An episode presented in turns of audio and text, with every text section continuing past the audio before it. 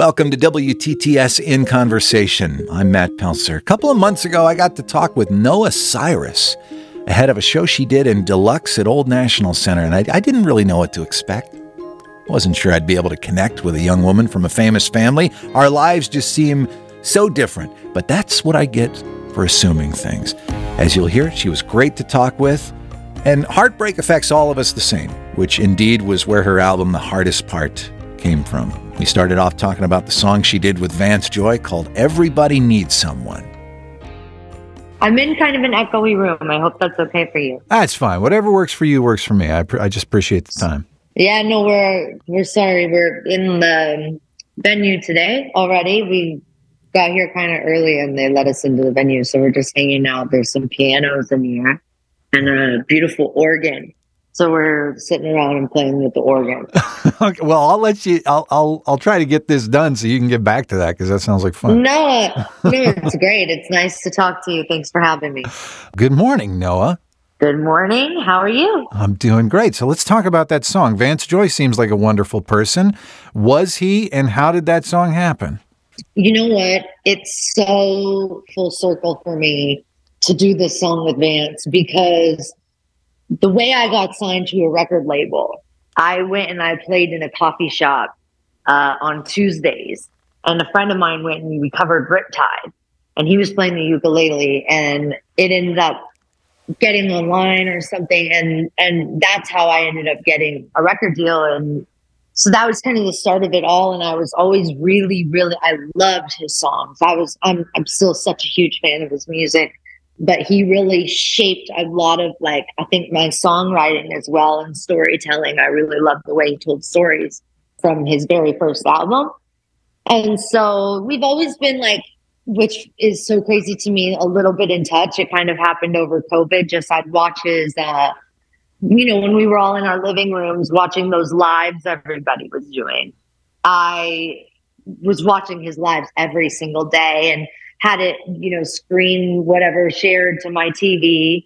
And I was always listening to Vance. And so whenever this song came about, I texted him or DM'd him. I don't think I had his new number or something. And somehow we got this song done. I had a verse and chorus done and the bridge, and there was an open spot for this verse. And I just knew that it was meant for Vance.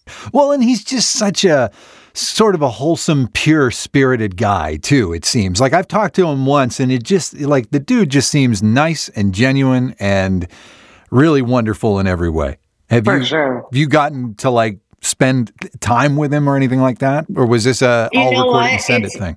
it's all a recorded and send it thing because you know we really have wanted to get connected but whenever we first got connected he was it was covid and we were all in a lockdown and then you know we were doing this song and he was on tour and now i'm on tour. And so it's kind of the modern modern way of making music i guess which Sure. i typically i would typically prefer of course for us to be in a room together always you know but the- of course i'm still you know so happy to have him on the record. And um, it was really such an honor to do a song with him because he really has been such an inspiration to me from such a young age I spent this past Sunday listening to the hardest part, which has been out for a year now, and, and the weather was perfect for it when I listened. It was a little cool out, cloudy, sprinkles. I was out on a walk when I listened.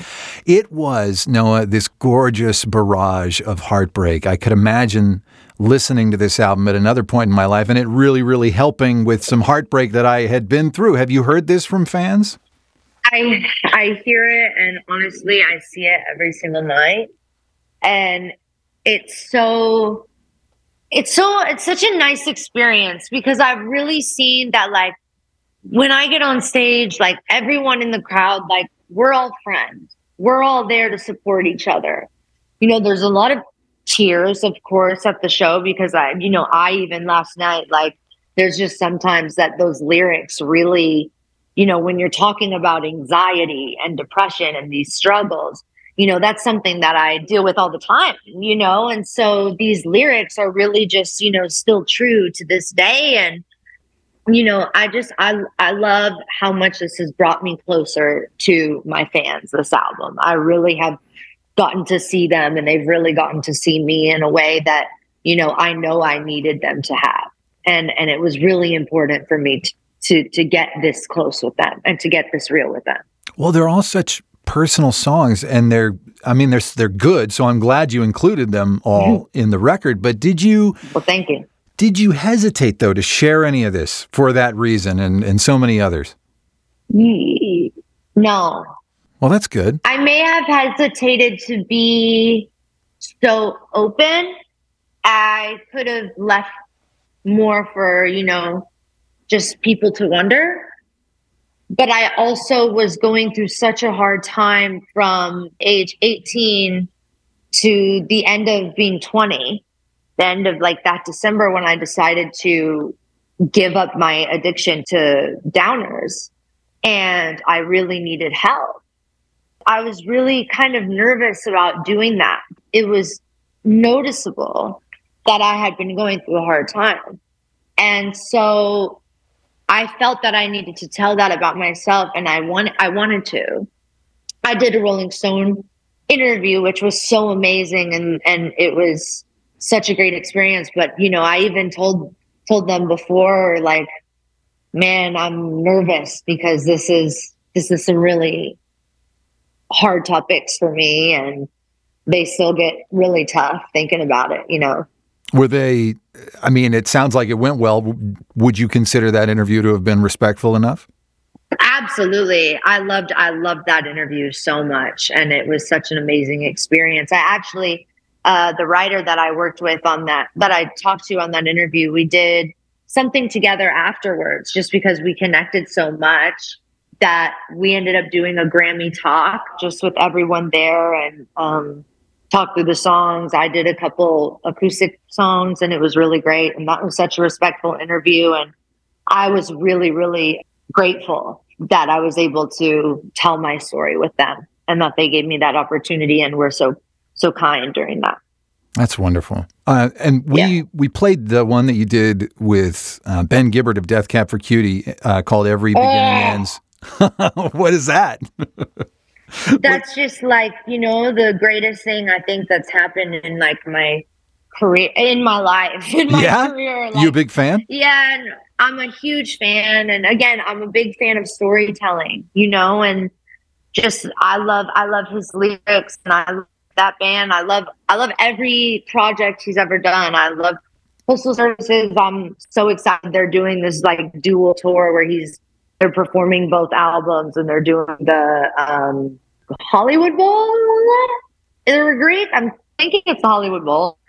I'm excited to see Ben as well. I've never seen them play live because um, I was quite young when I became a fan of them. I remember my sister Brandi. She would always be uh, playing Death Cab for Cutie in the car, and she'd always she never let me touch the radio or the AC because she said like when you drive the car you can control it but it actually got me to learn some really great music and i really fell in love with death cab and it was such a crazy experience to go to seattle and work with him so closely and when we wrote this song it was like we wrote it in like 20 minutes and really? it was just so yeah we wrote it in 20 minutes oh. it really reminded me of the time i wrote make me cry with labrinth it was just so you know, Ben used the word cosmic, and I thought that was a really good word for it.